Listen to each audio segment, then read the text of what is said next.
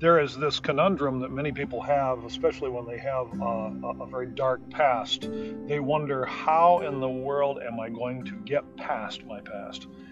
You know, 1 John 1 9 says that if we confess our sins, that he is faithful and just and will forgive us our sins and will cleanse us from all unrighteousness.